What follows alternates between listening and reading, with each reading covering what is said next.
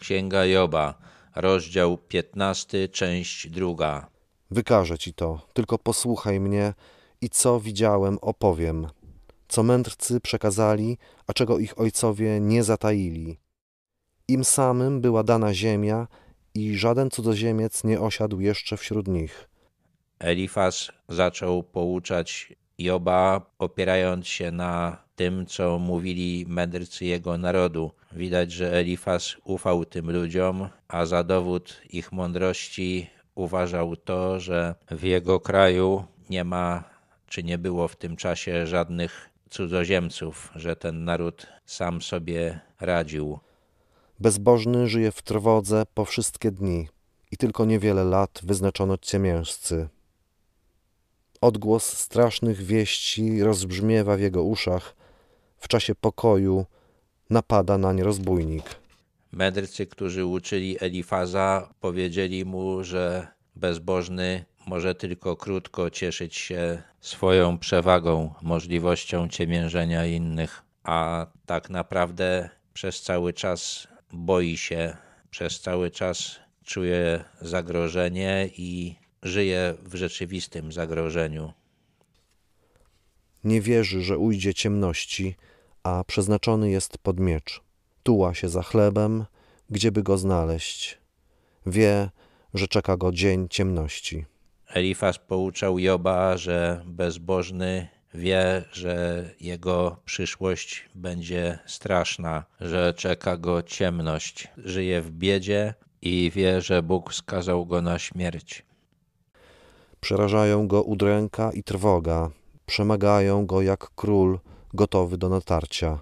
Człowiek, który odrzucił Boga, cały czas męczy się i boi. Nie może tych uczuć pokonać, nie może ich odeprzeć.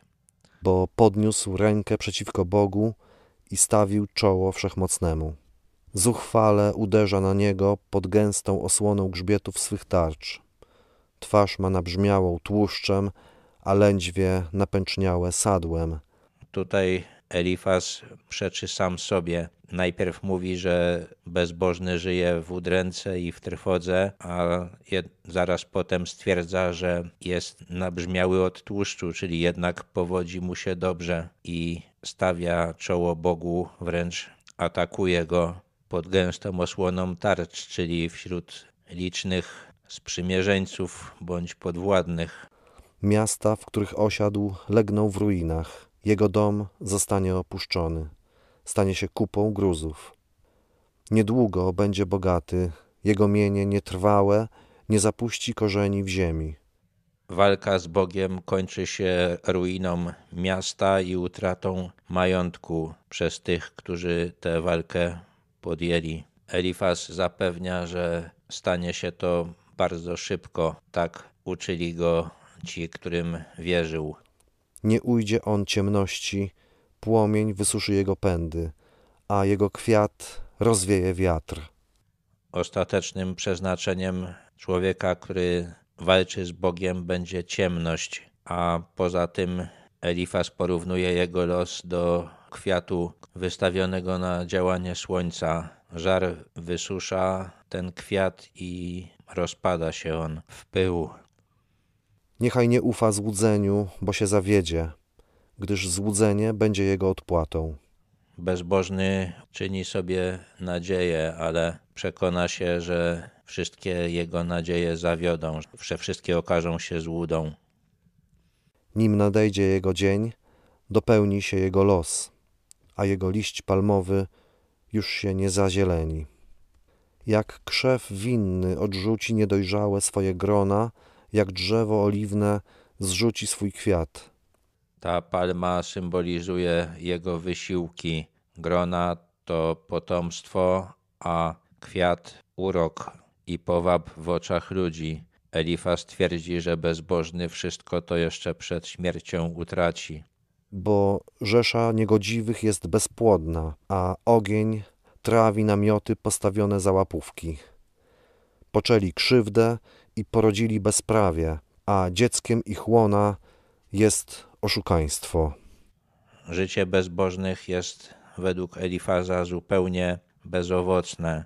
Choć jest ich wielu, to nic trwałego po sobie nie pozostawią. Spłoną ich namioty i nie pozostawią po sobie potomków. Tak Elifas przedstawiał los bezbożnych i tak przekonywał Joba, że Bóg jest sprawiedliwy.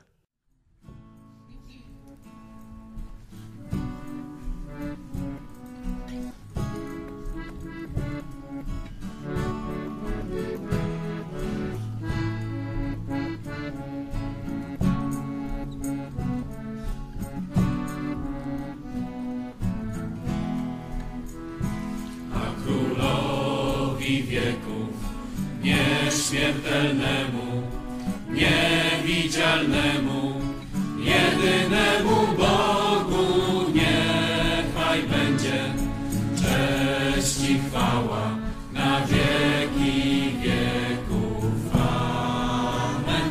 A królowi wieków, nieśmiertelnemu,